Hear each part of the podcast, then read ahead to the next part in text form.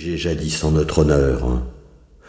Nous sondâmes son esprit, un chasseur, un prédateur froid et implacable, à même de tuer sans une once de remords. Friedrich Saxhauser. Ses pensées s'égaraient dans les brumes vaporeuses qui flottaient au-dessus des Sébas, l'arbre national des Guatémaltèques. Poussant plus loin nos investigations, nous devinâmes que cet homme doutait de ce qu'il était et de ce qu'il avait fait de sa vie jusqu'alors. Nous recherchons parfois des alliés pour nous assister sur ce monde. Un guerrier tel que lui pourrait s'avérer utile pour mener à bien la lourde tâche qui nous incombe.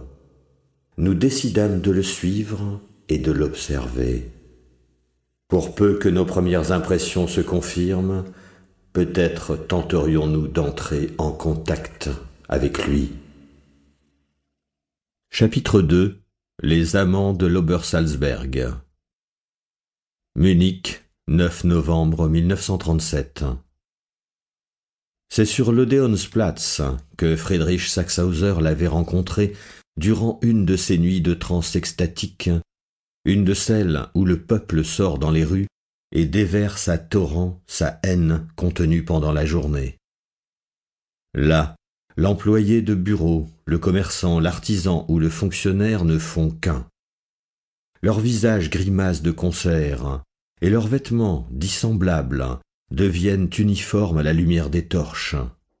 La populace se mue soudain en une bête féroce, prête à se donner au premier tribun qui saura la dompter et la séduire. Assurément, la demoiselle se délectait de la folie ambiante. Affichant les mêmes poses martiales que ses congénères, elle allait d'un pas assuré, elle entonnait les chants et répondait de la voix et du geste aux harangues proférées par l'orateur qui gesticulait sur la tribune installée devant la Ferdenhalle. Sous les hautes colonnes de la loggia, des Zieghai résonnaient sans fin, saluant la mémoire des partisans d'Adolf Hitler, tombés en ce lieu le 9 novembre 1923. Quatorze ans après le soulèvement manqué de ces nazis de la première heure, les commémorations organisées par leurs camarades, détenteurs de tous les pouvoirs en Allemagne, prenaient une tournure presque sacrée. Elles conféraient aux putschistes le statut de martyrs du régime. Encerclant la place, douze faisceaux de projecteurs partaient à l'assaut du ciel comme autant de piliers de cette cathédrale païenne vouée au culte de la nouvelle religion d'État.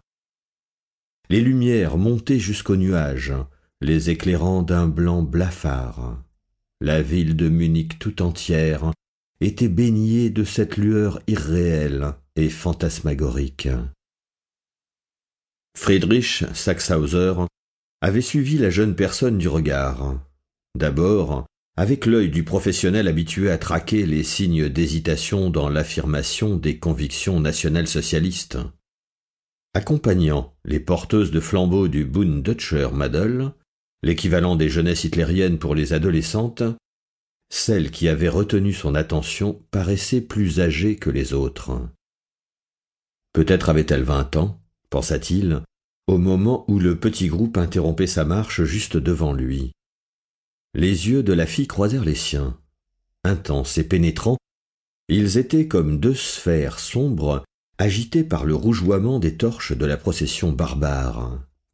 Elle inclina légèrement la tête et fronça le sourcil, feignant l'étonnement face au regard insistant de Saxhauser.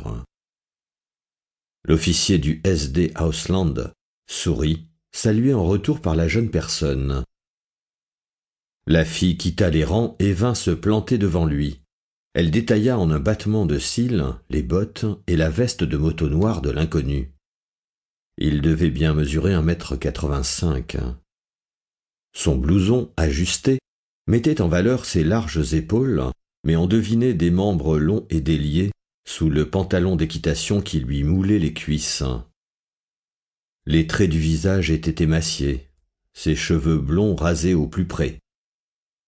Comme une entorse à sa coiffure militaire, il avait conservé de longues mèches sur le haut du crâne. Il les rejetait fréquemment sur le côté dans un